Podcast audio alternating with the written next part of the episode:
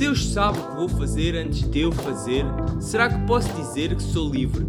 Haverá mais do que uma forma de entender o conceito de livre-arbítrio? Hoje vamos discutir a relação entre presciência divina e liberdade humana. O meu nome é Henrique Guerreiro e convido-vos a juntarem-se a mim e ao Ruben Chama neste 26 episódio do Razoavelmente. Olá a todos, bem-vindos a mais um Razoavelmente, comigo, Ruben Chama, e com o sempre presente Henrique Guerreiro. Olá a todos. E continuamos na nossa série sobre os atributos de Deus, nomeadamente sobre a omnisciência. No último episódio falámos sobre uma certa introdução à omnisciência, o que é que é a omnisciência, o que é Deus saber tudo, e introduzimos um pouco uh, que Deus sabe inclusivamente uh, o que acontece no futuro.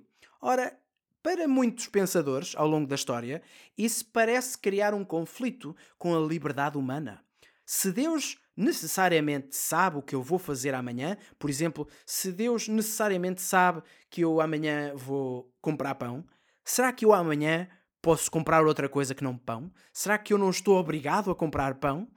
Porque Deus sabia de antemão que eu ia comprar pão. Porque afinal Deus não se pode enganar. Será que isso Exatamente. não vai remover a tua liberdade? Porque no momento em que tu estás uh, na rua a escolher o que é que vais comprar, Deus já sabe o que é que tu vais fazer. Exatamente. E, e já não podes fazer outra ação. coisa que não isso que Ele sabe.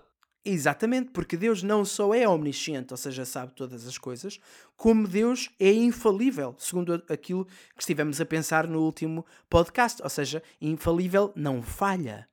Então, isso não faz com que a nossa liberdade possa estar uh, prejudicada. É sobre isso que nós vamos falar hoje neste podcast. Exato. E se calhar, para nós começarmos a discutir o problema, Uh, como já temos feito noutros podcasts e como eu gostava de passar aos nossos ouvintes, que é uma coisa importante, devemos tentar definir os nossos conceitos de forma rigorosa para depois vermos se de facto existe alguma incompatibilidade entre eles. Por exemplo, neste caso, o dilema está-nos a dizer implicitamente não é, que existe uma incompatibilidade entre omnisciência de Deus, ou presciência de Deus, se quiserem, Deus saber o futuro, e liberdade, livre-arbítrio, neste caso humano. Ah, então, uhum. o que nós temos de tentar perceber é o que é que significa a omnisciência de Deus e o que é que significa livre-arbítrio. Nós já é falámos um bocado sobre a omnisciência no último podcast, mas hoje vamos dar mais alguns detalhes no que diz respeito à questão específica da presciência, ou seja, de saber o futuro. Mas antes disso, Uh, vamos falar um pouco de visões de liberdade. Porque, embora o livre-arbítrio e a liberdade sejam palavras que nós usamos e que pareçam intuitivas e que, quando nós as usamos, muitas vezes achamos que o significado que lhes estamos a dar, temos uma ideia do significado que lhes estamos a dar, quando outras pessoas usam a expressão, podem não estar a dar o mesmo significado que nós damos. Portanto, Exatamente. eu queria explicar aqui duas visões sobre o que é o livre-arbítrio e a primeira delas chama-se compatibilismo. E o que é que acredita um compatibilista? Um compatibilista acredita, como o nome indica, que o livre-arbítrio e, e o determinismo são compatíveis. Ou seja, que até é possível no nosso mundo nós termos todas as ações determinadas por algum fenómeno ou por alguma entidade e, no entanto, ainda assim sermos livres. Isto parece um bocado contraintuitivo, mas se nós perguntarmos ao compatibilista o que é que ele quer dizer com a expressão livre-arbítrio ou liberdade, percebemos que na definição do compatibilista, no entendimento do compatibilista, no significado que o compatibilista dá à palavra, não há uma incompatibilidade entre liberdade e determinismo. Por exemplo, o filósofo Arthur Schopenhauer, que era um compatibilista, dizia que nós somos livres para fazer o que desejamos, mas não para desejar o que desejamos. Ou seja, aqui a liberdade é definida no sentido em que nós podemos agir de acordo com os nossos desejos. Por exemplo, se eu desejar comer uh, uma fatia de pão e alguém me prender e não me deixar comer, eu posso dizer que a minha liberdade foi removida porque eu tenho o desejo de comer aquela fatia de pão, mas não posso comê-la. No entanto, se eu comer, desejar comer aquela fatia de pão e comer a fatia de pão, eu posso dizer que agi livremente. No entanto, Exato. existe uma nuance. Para o compatibilista, o meu desejo de comer a fatia de pão pode ter sido totalmente determinado por uma causa externa ou por uma entidade externa. Exato. Aliás, todos os meus desejos desde que nasci, que depois vão dar origem às minhas ações, podem ter sido determinados por uma causa externa. E existem compatibilistas na, em várias cosmovisões, por exemplo, na cosmovisão cristã, existe, existem compatibilistas que acreditam que Deus, devido à sua soberania absoluta e total sobre o universo, determina todas as ações que acontecem e ainda assim que os seres humanos são responsáveis e têm livre-arbítrio neste sentido. E também existem compatibilistas, e aí diria que são a esmagadora maioria, na cosmovisão materialista, em que todas as nossas ações, nesse caso, são determinadas pelas leis da natureza. Não é? O nosso cérebro, todos os nossos desejos são resultados de fenómenos químicos e físicos e, portanto, são totalmente determinados. Mas ainda assim, pode-se dizer que nós somos livres neste sentido. No entanto, existem pessoas que acham que esta definição, este sentido da palavra liberdade que o compatibilista lhe dá, não espelha o que a palavra liberdade realmente devia significar. É verdade, esses são os libertários. Têm uma visão mais intuitiva, mais forte, digamos, do que será a liberdade. Negam qualquer compatibilidade entre a liberdade por si com o determinismo, ou seja, negam que todas as, todas as suas ações, todos os seus desejos, todos os pensamentos que sejam pré-determinados. Exato, só para explicar, clarificar, o libertário não exclui que exista influência ou até às vezes alguma determinação de certos desejos ou certas causas em algumas ocasiões, mas apenas exclui que isso seja total, não é? Exatamente, ainda existem aqueles, claro, que negam qualquer existência de liberdade. Aqueles que defendem um, o puro determinismo dirão que simplesmente está tudo determinado, não existe qualquer liberdade. E claro, para esses, para esses, o dilema não se coloca, não é? O dilema só, só, só vai colocar aqueles que acreditam numa omnisciência forte. E claro, só é um dilema para quem acredita numa visão libertária da liberdade. De fora fica o aquele que é puramente determinista e até o compatibilista. Porque se fosse Deus a decidir quais eram os desejos das pessoas, as pessoas continuariam a agir de acordo com os seus desejos. Exato. Não é? Portanto, nessa visão seriam livres. Mas uma vez que era Deus que escolhia os desejos, isso não iria uh, causar nenhum conflito com a omnisciência divina. Portanto, só se coloca mesmo esta questão, este dilema, àqueles que têm, uh, que acreditam num conceito de liberdade libertária. Exatamente. E agora também vamos falar então das visões da omnisciência, não é, Ruben? Especialmente no que diz respeito à presciência. Sim, uh, portanto, a presciência, um, o saber acerca do futuro, uh, tem sido uma afirmação já antiga no contexto do, do cristianismo e não só de outras, de outras religiões teístas. Uh, mas, em particular, uma visão maioritária é chamada presciência simples, que acredita que Deus simplesmente sabe uh, afirmações, proposições, asserções, o que quisermos chamar, sobre o futuro. Sabe uh, verdades sobre o futuro. esta é uma posição que na história tem sido maioritária. Há também, no entanto, uma visão minoritária que acredita, de acordo com uma determinada visão sobre o tempo, que é o presentismo, que acredita que apenas é real o que é presente, acredita então que o futuro ainda não existe. Se apenas o que é real é o presente e que a verdade corresponde ao que é real, então o futuro ainda não existe. Então o teísta aberto afirma que é impossível, inclusivamente para Deus, que ele possa saber uh, o que é que vai o que é que eu vou, se eu amanhã vou comprar pão ou não. Deus não pode saber isso. Então, este teísmo aberto, chama-se assim porque uh, deixa em aberto o futuro. O futuro estaria em aberto, segundo esta visão.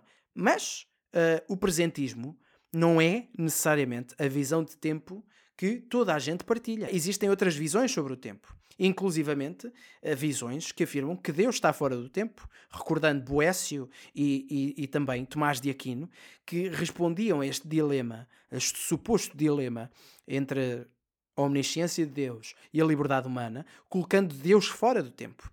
Deus é um ser, uh, por natureza, atemporal, o tempo é criado por Deus. E por isso Deus vê o tempo, vê o presente, o passado e o futuro da mesma forma que nós vemos o presente. É como se fosse um eterno presente para Deus. O teísmo aberto rejeita essa visão de tempo. Isso entra em conflito com algumas das eh, noções básicas uh, que nós encontramos tanto no judaísmo, no cristianismo, por exemplo. Se nós lermos, por exemplo, um versículo, o Salmo 139, versículo 16, que diz: Tu, e está a falar acerca de Deus, viste-me antes de eu estar formado. Tudo isso estava escrito no teu livro. Tinhas assinalado todos os dias da minha vida antes de qualquer deles existir. Ou seja, está a dizer que Deus sabe e que Deus me viu antes de eu sequer passar a existir. É presciência total. E isso, portanto, entra em conflito com esta visão que rejeita uh, afirmações uh, Deus que Deus saiba coisas sobre o futuro. E mais, entra em conflito com uma certa segurança Exato. que os teístas podem ter sobre algumas promessas que Deus faz sobre divina, o futuro. É? Exatamente. Como é que alguém que não acredita que Deus sabe o futuro, como é que esse Deus poderia dar garantia que, que o seu plano se vai cumprir se Deus não sabe o que vai acontecer amanhã? Exato. E, e aqui só queria também explicar uma coisa uh, para quem nos está a ouvir, que o, o, o, o teísmo aberto necessita de uma visão presentista sobre o tempo. Uh, no entanto, mesmo aqueles que são presentistas, portanto, que acreditam que Deus entrou no tempo, se quiserem, que acreditam que existe uma linha do tempo em que há um presente objetivo e Deus entrou no tempo, por exemplo, quando criou o mundo, existem filósofos cristãos que acreditam nisso, mesmo a maioria desses não aceita o teísmo aberto e acredita que Deus sabe o futuro, por exemplo, uh, porque ele, como nós falámos no último podcast, Deus está diretamente familiarizado com todas as proposições verdadeiras e, embora o futuro ainda não seja real, podemos dizer que afirmações sobre o futuro são verdadeiras ou são falsas. E esses filósofos acreditam que Deus, por causa disso, conhece todas as afirmações sobre o futuro, mesmo esses filósofos uh, aceitando uma certa forma de presentismo.